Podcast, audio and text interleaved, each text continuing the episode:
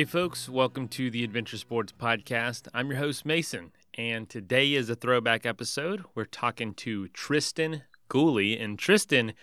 What's really cool about this episode is Tristan's uh, just super unique skill of using nature to navigate. So that's obviously the title of this episode, but that's what he does he realized as he uh, led adventures and did adventures, he didn't really like talking about gear and all the stuff that that goes along with a lot of trips. And I know we don't talk about that a lot on the show.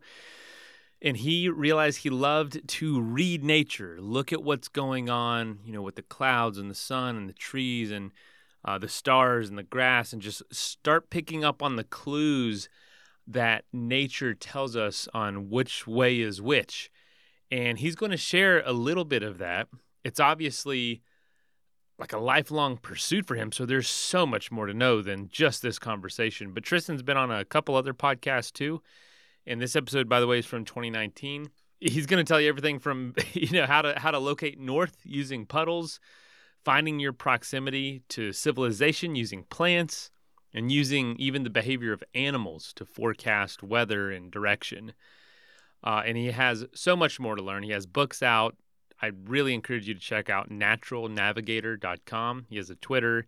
Uh, and the, the book that we went over is called The Nature Instinct. I have that on my shelf and I have read a lot of it, and it is incredibly insightful. And it's good information to know because on any adventure, as we know, things might not always go to plan. And it is very helpful and probably wise to have just some survival techniques and some rudimentary navigational and orienting orienteering uh, skills to know where you need to go and how, how to get back to safety. Uh, so this was a really cool conversation. it really stuck out to me. It's one of the ones we've done in the past. So realize we've never done it as a replay. So here it is.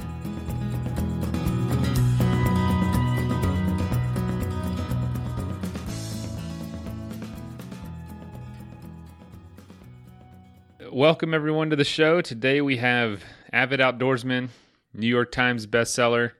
He's a TED talker, uh, an adventurer, and a n- nature navigator. Tristan Gooley, welcome to the show.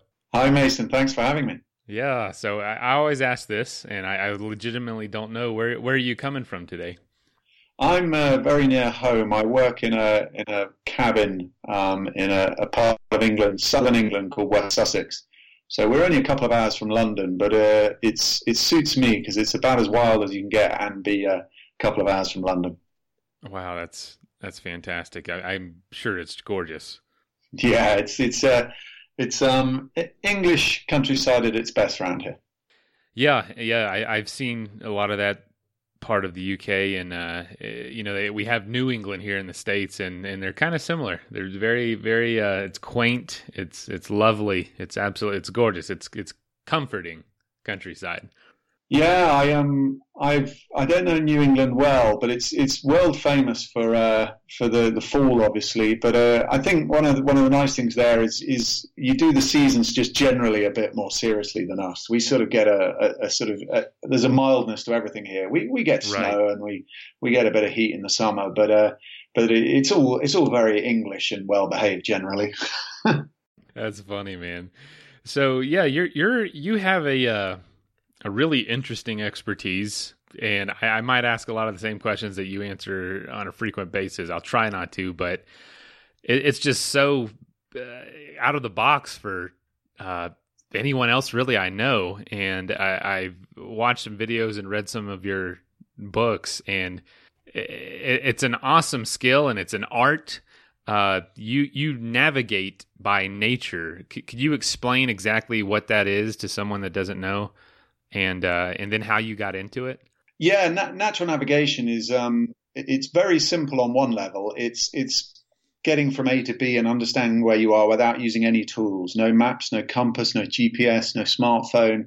Um, uh, so that that part of it is very simple, but then it, it's uh, and it starts as a really practical, basic skill. You find north using the North Star, or the sun is due south in the middle of the day, uh, and then you quickly realize that absolutely everything in nature is, is trying to make a map and a compass for you. It's just, it's just having a little bit of patience uh, and learning to, to really use the senses.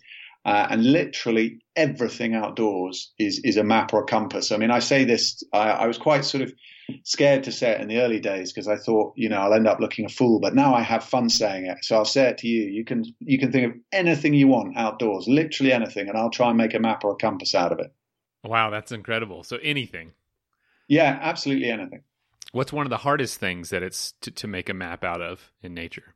Well, it's um, the the the, if I start at the other end, the easiest things, things are, that are very, very fussy. So plants or animals um, that have have a really distinct habitat. Whenever you see them, they are whispering, "You are in this in this niche, if you like." So stinging nettles is one of my favorite first ones to tell people about because it, it's it's the opposite of what people think. People think stinging nettles grow everywhere, but they they appear to grow everywhere because they grow where we are human beings change the soil, the way we live, work, farm, etc. changes the soil. So, you know, you see a stinging nettle, and in the modern mind would be, well, that's just a slightly irritating weed. But to a natural navigator, it's a clue. It's a clue you're close to civilization. So th- that's the easy end. At, at the harder end, at plants, animals, um, anything in nature that can crop up in a lot of different situations, because then you know, it, it's still whispering to you, but it, it's being a bit vague. It's saying, well, you might be here or you might be there. So then you have to add other clues, and it becomes much more of a jigsaw at that point. Be- because nature has so many, you know, so much going on. A forest is not just the trees; it's it's the soil, it's the animals, it's it's the rocks, the the moss, everything. So all that together gives you a very good idea of what direction you're heading. Yeah, it's it's it's the map or the compass. So w- when people are totally new to the subject, the the fast way in is actually direction. So you, the the thing I encourage people to do is ask themselves the question, you know, which way am I looking, and then just yet let your surroundings answer that. If it's a sunny day and you you've got any practice using the sun, you can answer it in in in half a second and, and pretty accurately. But on a on a cloudy day in the middle of a middle of woodland, it takes it takes a little bit of practice to to nail it there. But it is possible uh, not always to within one degree, but but it, you you can get a good sense of direction in any outdoors environment using um, some some sort of related, quite standard techniques. You know, the sun and the wind play a huge part in this, but I think of the sun and the wind leaving footprints, and and the it, it's almost sun and wind tracking. Um, so noticing that there are more flowers on on one side of a, a of a, a bank or a rock or anything like that. It's the sort of thing that um, the vast majority of people would would ignore or, or not take anything from. But to a natural navigator, it's it's you know it's starting to not just whisper but scream direction. So, so how how did you start noticing this stuff? How did you get into it?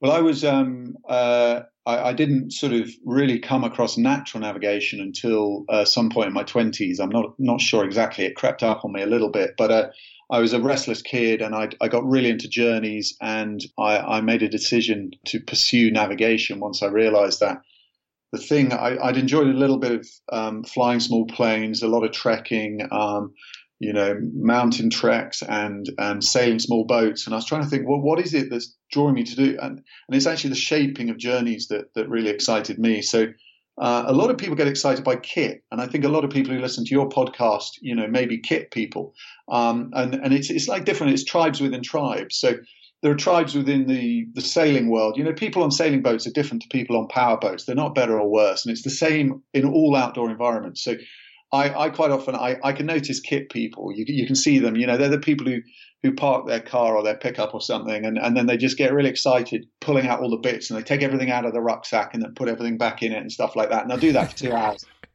oh yeah, yeah, I know, I know. That is not me either. Uh, But we have a lot of listeners that are, so I often forget to ask those types of questions because uh, I forget not everyone's like me. yeah, and I, I'm I'm uh, obviously not a kit person, so I would find when I was walking, flying, sailing on these little journeys that that people getting really animated, talking, you know, spending an hour talking about, you know, the best type of rope to do certain, a certain thing on a boat. And I was like thinking, actually, the boat itself, I don't find that interesting. It, it's, and I was trying to work out what is it that's interesting to me. And this is, this is, this sounds a little bit kind of weird and zen, but I, I sometimes say my ideal sailing wouldn't involve a boat. Um, because it's the, it's the, it's the understanding what the elements are doing and shaping a journey through that understanding that really excites me. And and you know, hiking, walking, we, we can do that. That is, um, I mean, we might want to put some boots on, but but there's not, you know, it's it's it's not that kit focus. And so, it's it's a very it's sort of minimalist in terms of the kit you need, but but sort of maximalist in terms of understanding what's going on around you. Because if you got if you've got the latest best kit, you can get away without much knowledge because you can stare at a smartphone and get yourself, you know, from A to B, um, you know, with hundreds of dollars worth of kit in each hand. But uh, with natural navigation, you have to come in a completely different way. Um, you, you you have nothing in your hands. Um, quite often, not a huge amount in the pack, and your your chances of making B uh, might be determined by noticing a breeze on your left cheek. Man, I love this. I love this because I I definitely fall into that category when it comes to a journey. Um, that is so funny, man. I, I honestly don't meet a whole lot of people that aren't kit focused. So this is this is exciting. So, so you, you realize that what really uh, fired you up or, or got you excited about your journeys was the navigation um, and, basically creating an adventure, trying to get from point A to point B. Um, did you start basically trying to do that naturally to get somewhere as the journey rather than, you know, using everything you had at your power to, to get there? You would just say, I'm going to try to get here only based on natural direction. Let's take a quick message break and hear from the folks that help make this show possible. Finally, for the vast majority of us, we're able to access the mountains again. Snow has melted, not everywhere, I know. There's plenty of snow still in the Sierras and in places like that.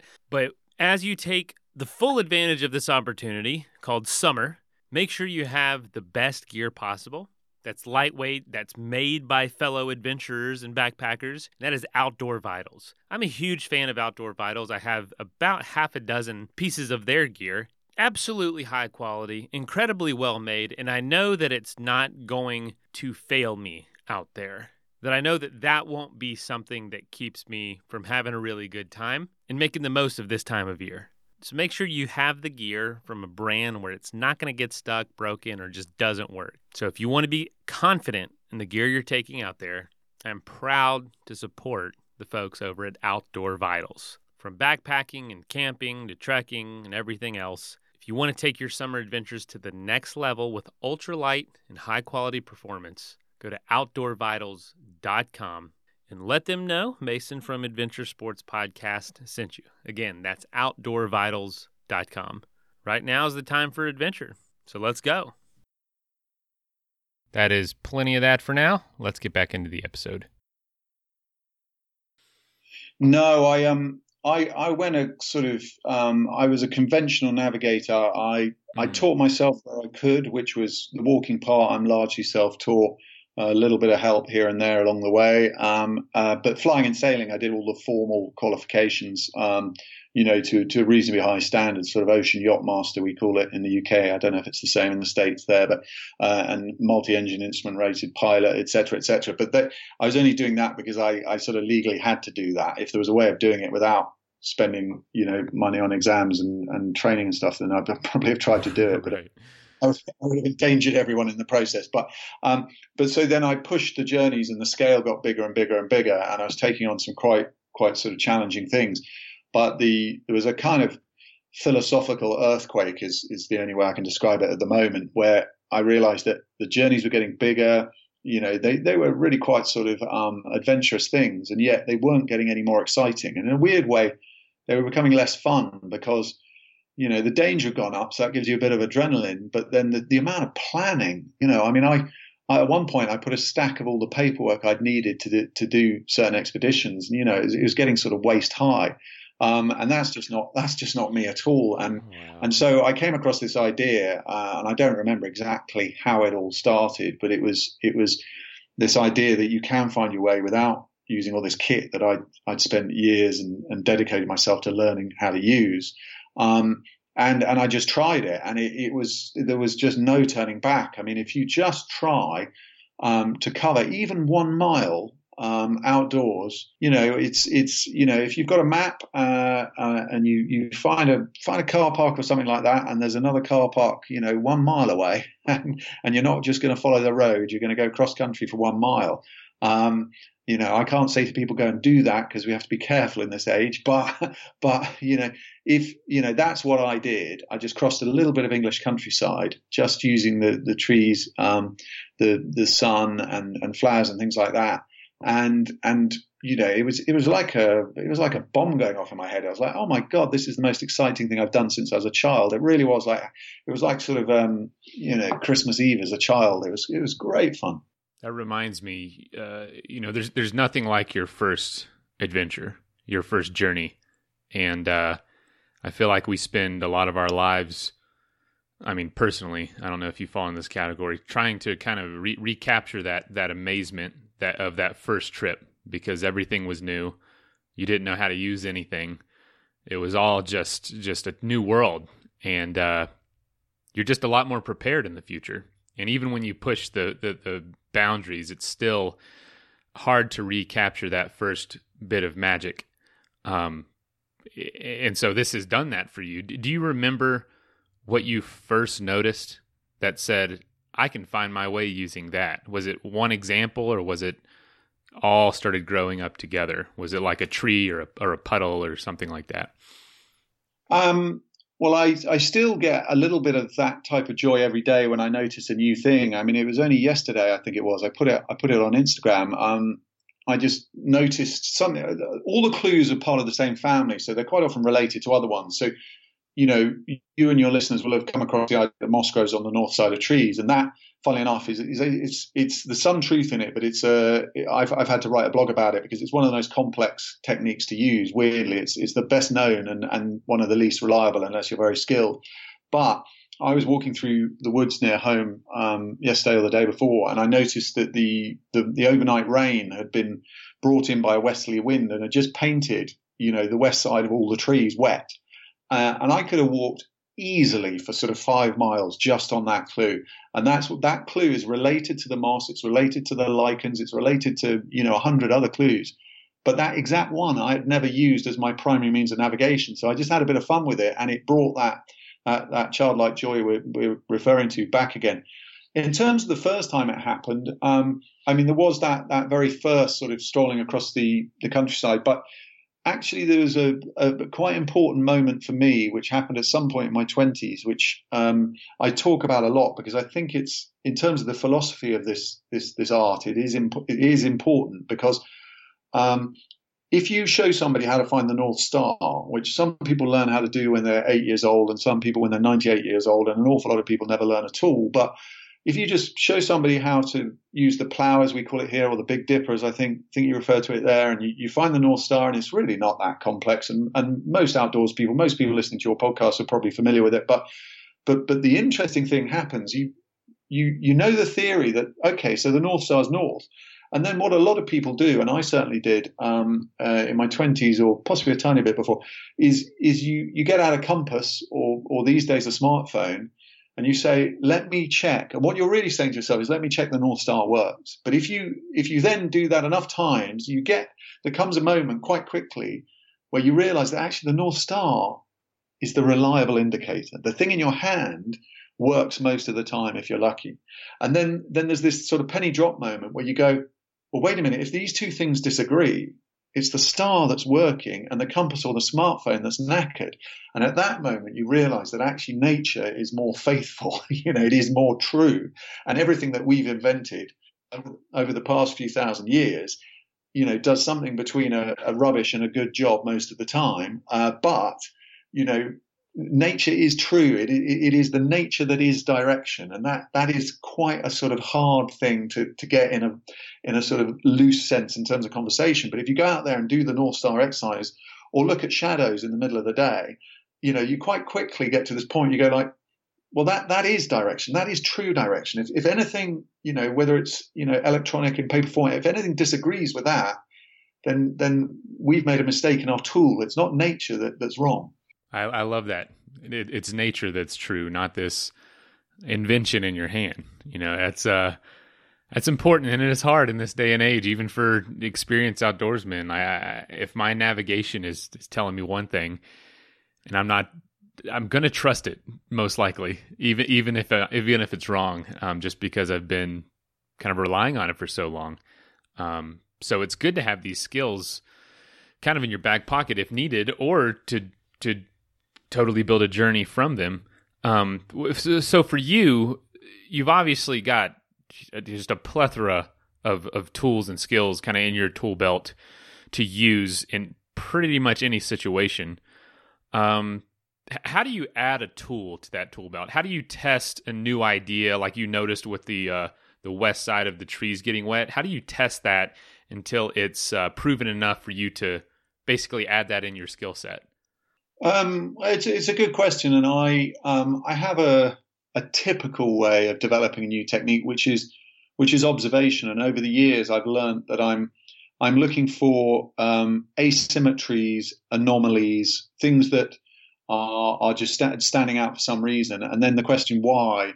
Um, so to give you an example, um, ivy has two stages of life. Now, I'd, I'd been trying to use ivy to navigate for many years, and it had been frustrating me because every time I thought, oh, okay, I can see, all right, so it's, it's, it's growing towards the light, and then the next minute I was growing away from the light.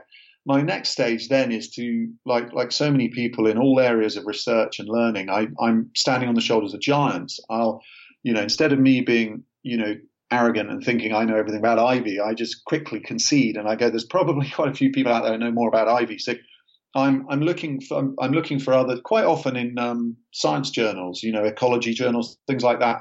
I'll take the thing that I've noticed and see if anybody has noticed it more often than not in a completely different context. So I'll be standing, you know, out in the edge of the woods going, oh, I think I've learned how to find ivy, how to use ivy to find my way.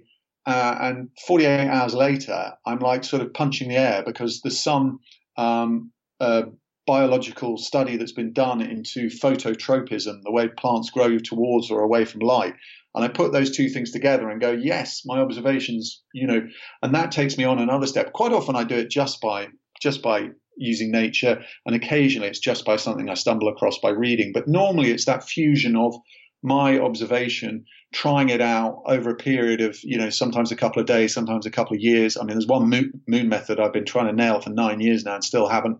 Um, uh, uh, but, but usually it's, it's, you know, it, I guess that's what we've been doing as human beings, you know, since, since dot. We go out there, we make a small discovery, we come back, and uh, 10,000 years ago, we sat around the fire and went, has anybody else noticed that? And three people go, yeah, you fool. We've been, we've been noticing that for, for years. Oh, yeah, great. So it works. That's kind of what I'm doing. You know, instead of the campfire, I'm, I'm, you know, in the age of the internet, I can look in all sorts of different places. And, um, so quite often the science is there. It's just nobody's chosen to use it for navigation for several thousand years. So quite often I'm just, you know, blowing the dust off something that, that would have been uh, old, you know, old news many years Wow, that's actually a really cool way to put it, blowing the dust off of it. Uh, are, are, there skills that you've uh, maybe maybe a theory that you followed like i think this is telling me something follow it down the you know just a little bit and research it and then it, it proves to be wrong or, or maybe uh, unreliable yes I, th- I, think the, there is um, i mean my understanding of the wind's behavior grows each each year. And that's that's one of the things I love about nature is that you can get to a practical, useful, fun level really quickly, like within a day. But to you, you can't ever complete it if you see what I mean. So yes, it's a lifelong pursuit.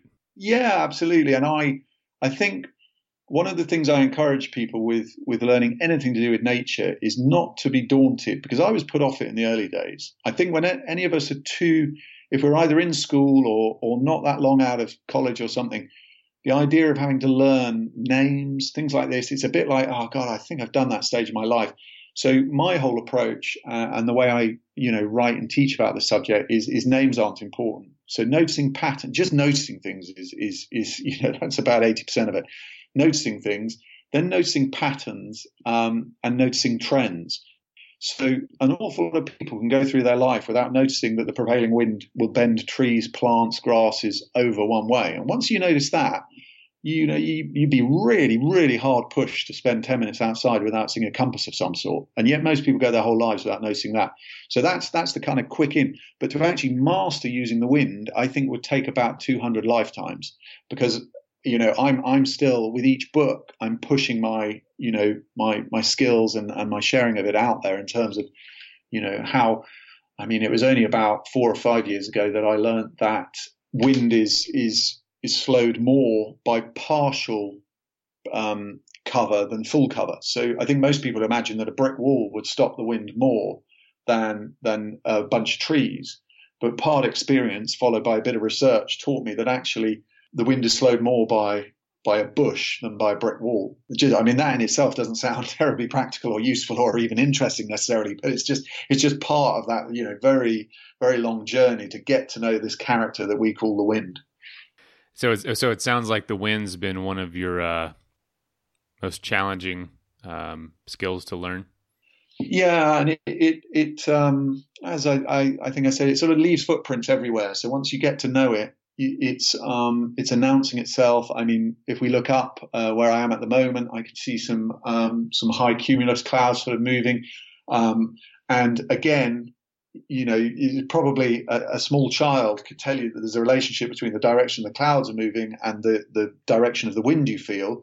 But it's actually reasonably advanced natural navigation to know what that relationship is. It actually requires um, you know, reasonably deep understanding of, of meteorology. But I, I, generally I try and avoid using words ending ology because it puts more people off. But but the the truth is you can you can learn all this stuff by observation. But the wind that moves the clouds touches the ground, gets slowed, and in in meteorology terms, backs turns turns anti-clockwise.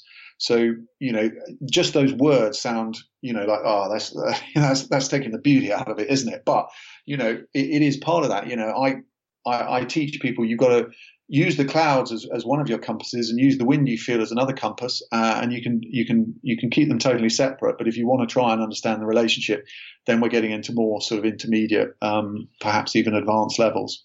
I mean i love this stuff and i and i spend as much time as i can uh, outside and uh, usually on a trail that's pretty well marked but not not all the time. I, i've needed some some orientation and navigation skills before but uh, f- for most people, um, I don't know what the stats are in the UK, but in the US, something like 60 to 65% of the population live in an urban area, which only makes up like 3% of the land mass, uh, the land area of the US. Um, have, have you developed skills to help like someone navigate an urban setting? Yes, and, and they're based on my my broad philosophy, which is absolutely everything is a clue. So um, TV satellite dishes have trends everywhere in the world, and it only takes a couple of minutes. You you just look up and you notice most TV satellite dishes are pointing one way. Wow. Yeah, it'll be broadly towards the equator, but then there's a cultural aspect to it. So if you walk across a big city, you're you're likely to move uh, through through different, you know, cosmopolitan ethnic differences, stuff like that you know, if you if you walk into Chinatown, you'll find that people have di- an interest in different channels, obviously, and therefore a different satellite. So you notice that this clue changes as as you cross into Chinatown or or, or any other um, area for that matter. Um, but there's, you know, as I say, absolutely everything is a clue. So there's still nature, the way um, you know mosses, algae, lichens grow in towns is still is still very useful. The, the, the tip there is look above ground level because at ground level everything's commercial in a town. So people are paying people to clean and wash and scrub and everything because they want to sell something through that that that ground level thing. But if you if you if you look up 20 feet, you find quite often a, a surface that hasn't been touched for for a couple of years, and you get a bit more nature there. But but the the animal that's easiest to find in towns is obviously the human being, and we are we are all individuals, um, as I think he, he says in Life of Brian, isn't it? But but the but the, the, the we we also behave like a herd. So in simple terms, people go you know out of stations and transport hubs in the morning and into them late in the day. So if you're completely lost in a town or a city, you just watch watch what the herd are doing. You go against it in the morning or with it in, in the late afternoon, and you'll you'll find a station or hub. Do you do you find that more challenging personally, the urban setting? It's it's I, I find it just as interesting and it's challenging um, because it's not my my sort of natural. I mean, I've I've spent um, a few years of my life living in in London, um, but I'm not a natural city person, and so I find it forces my thinking into a different area, which is which is good for a bit, but you know, it, it becomes more about um, sort of sociology in a way. You're so to give you to give you an example, if you're completely lost in a in a city that's new to you, and you've decided you're going to ask somebody for help, all you've got to do is, is find a, a place where people are crossing the road you know, not not following a, a, regulated sort of traffic light type thing, but where people are making their own decision when to cross. And if you if you go go towards the people who are who are taking the least time before stepping off the um, off the sidewalk, then you'll you'll have a local. So regardless of what you know, we can look at what people are wearing and try and guess is that a tourist? Is you know, and sometimes that works, and that's all part of this game. But actually, research has, shown that the, the people who pause at the edge of the sidewalk don't know um, the town as well as the people. I mean, it's, it's all, all of this stuff is logical, but it's it's the noticing that's the that's the real challenge. Mm. So yeah, it, it seems very uh, common sense based, intuitive, even, but uh, really just taking the time to notice it. Yeah, and if like like most people, there, there's there are a few things more excruciating than you you finally decide to ask somebody, and and then you get the five minute answer, which is a a rambling version of I really don't know, but you could try this.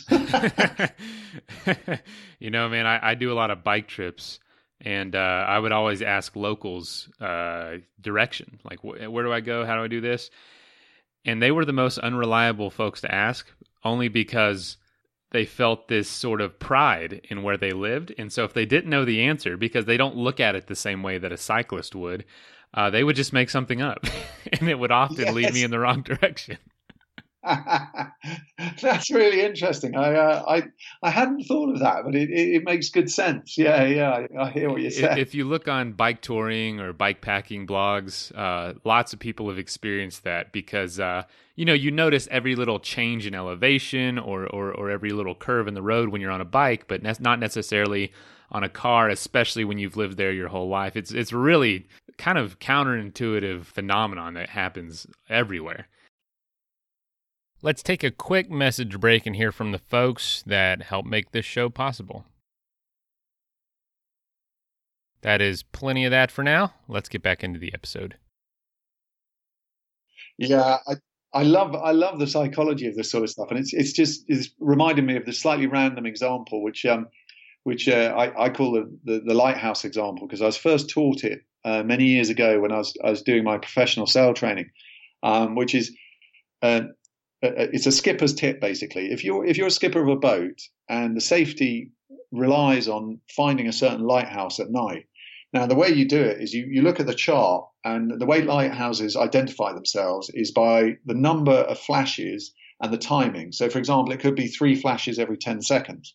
Now it's a very simple thing, but if you if you if you're the skipper and you come up from the chart table and you just you shout to the person on the helm saying have you have you seen a lighthouse? They go yeah yeah I've seen it. If you say to them have you does it flash three times every 10 seconds? They'll go yeah yeah. Whereas right, if you say, right. you say them, what what are its characteristics? How how often is it flashing and when? They will then give you an honest answer.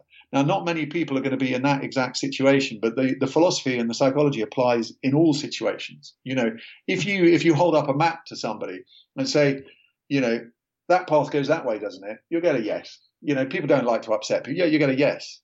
If you say, you know, which way does it go, you get an entirely different, you know, conversation. That's hilarious. So, so if you are trying to extract clues, um, doing what you're doing, natural navigation from a local or, or from a person, uh, you have to be very careful about how you ask the question to con- to not have you know a confirmation bias or, or just lead you down the wrong path. Yeah, and you beat me to it. Confirmation bias is, is one of the biggest pitfalls in actual navigation because, again, I, I love the psychology. There's a there's a there's a stage in aviation called um, I think it's nicknamed the killing zone, um, and it's it's oh, not God. as you might imagine when people are really inexperienced. It's when people I think it's sort of between roughly one and two hundred hours of flying experience because you when you've just got your license at about fifty something hours, you're super careful, just like when you've got your driving license. You're like, okay, I know I am a menace. I know everybody is in danger around me. I'm going to be just so on my game. You then get exhausted from that approach, and at a certain stage in everything, you you you take your eye off the ball sometimes, literally, and and it's the same in the same in natural navigation. You you start thinking. This has got to be impossible. I mean, there's a reason why compasses and GPS and all these other things were invented. Surely this is impossible. And then you find yourself succeeding. And at that point, you know, you start. I mean, my, my kids, my boys are um, uh, 15 and 12 almost, and uh, and and they're they're at this stage now where I I um I took them out at the the end of the last um, holidays, and I said, right, okay, let, us get some air. You know, I'm dropping you at this car park. There's a there's a car park a couple of kilometres from you know um, north of here, I think it was. Off we go. And they, they very, very confidently get it right and they very, very confidently get it wrong. And I've, I've been on that, that journey and they, they're seeing the clues, they're identifying it right, they're using the right technique. But then, there then comes a point where you go, okay, well, I sort of feel like I should be going this way, and the clues backing me up instead of what you have to do, which is say, honestly, what is this clue telling me? Even if it disagrees with what my gut is telling me. Uh, and there are parallels with aviation there as well. You, one of the, the key things with aviation, with flying in cloud, is you have to trust the instruments because your inner ear will, will tell your brain that you're rolling to the left or you're going into a dive uh, and your instinct will be to, to fight that with the controls. But the instruments are saying you're, you're flying level, don't do anything. It's the same outdoors with natural navigation. You, you get a feeling, you know, which can be prompted by all sorts of different things um, and is slightly different in all of us that, that you want to go a certain way. And at that point, it's very easy for the nature to say, yeah, you're right, you keep going that way. But actually, you have to do it the other way around. You have to say, I, I don't have a feeling. I, I want, I want, I want to look at the nature objectively you know, what what is this lichen telling me? You know, what what is the fact that these three you know uh, flowers all pointing the same way? What is that actually saying? And and quite often that'll be a you know 20 30 degree difference which which over a couple of miles is, is quite a lot. You know i i'm sure you get asked this a lot. Um, i know you do. And i can already hear listeners grumbling. Why in the world would anyone need this this skill set? Oh, it's no, it's it's a question I, I don't I don't tire of because it's um it's a good one, and the the answer is the practical need is is close to nil. There's there's a more than ninety nine percent chance that none of us will need this um, in a survival sense. So I don't even approach it from that. I, I, approach it because because this is very much why I've pursued the the art of natural navigation is that it, it enriches our journeys. We learn a lot which is which is satisfying for lots of people. But we experience a huge amount, which is which is, you know, why why choose to be outdoors these days unless it's about the experience? You know, we can pretty, as you were saying in your statistics about um, you know, town living, you know, we can get through most of our day with, with only a few seconds of, of outdoors.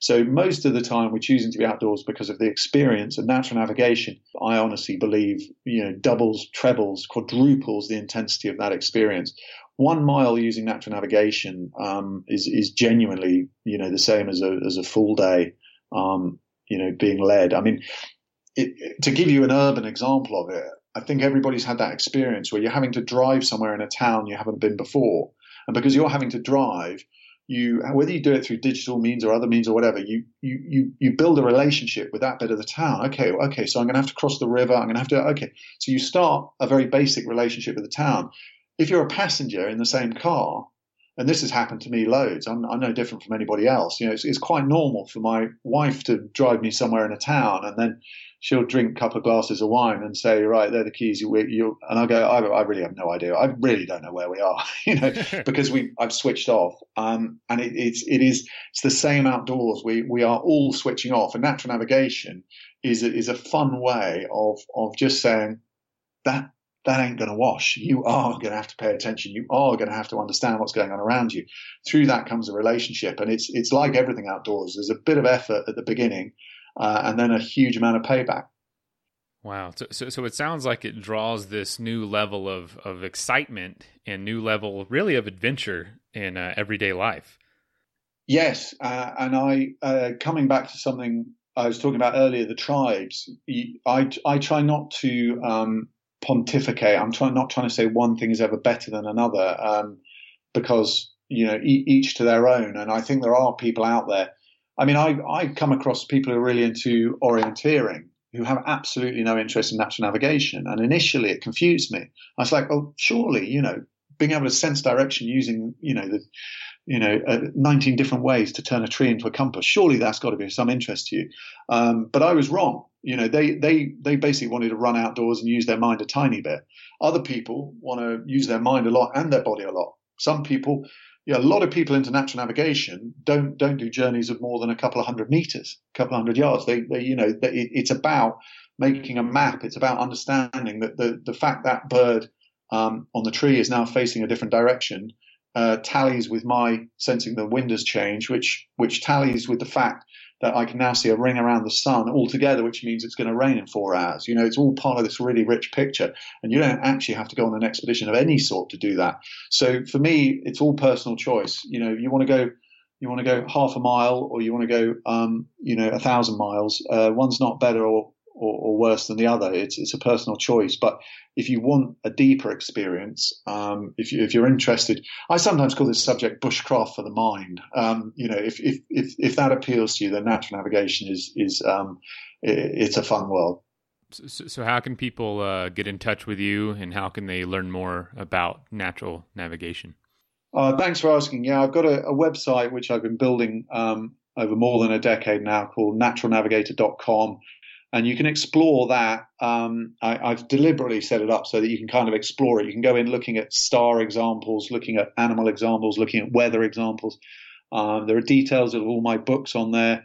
Um, I do give talks and I run courses. In truth, I'm very lucky that, that you know there are people all around the world who have an interest in this, and uh, I can't always get to, to the area somebody's in. But I, I have a newsletter where I send out information uh, about when I am giving talks and things like that, and it's easy to subscribe through the website. Um, but it's yeah, I'd say have a little explore of the website. If this sounds like your sort of thing, then then I, have written half a dozen books on the subject, uh, and they all have a slightly different approach and niche um, again appealing to different aspects of the subject and and in turn to the different tribes out there. So hopefully there'll be one for you. Man, well, I'm I'm excited to learn more about this because uh, I, I admittedly don't know a lot about natural navigation yet.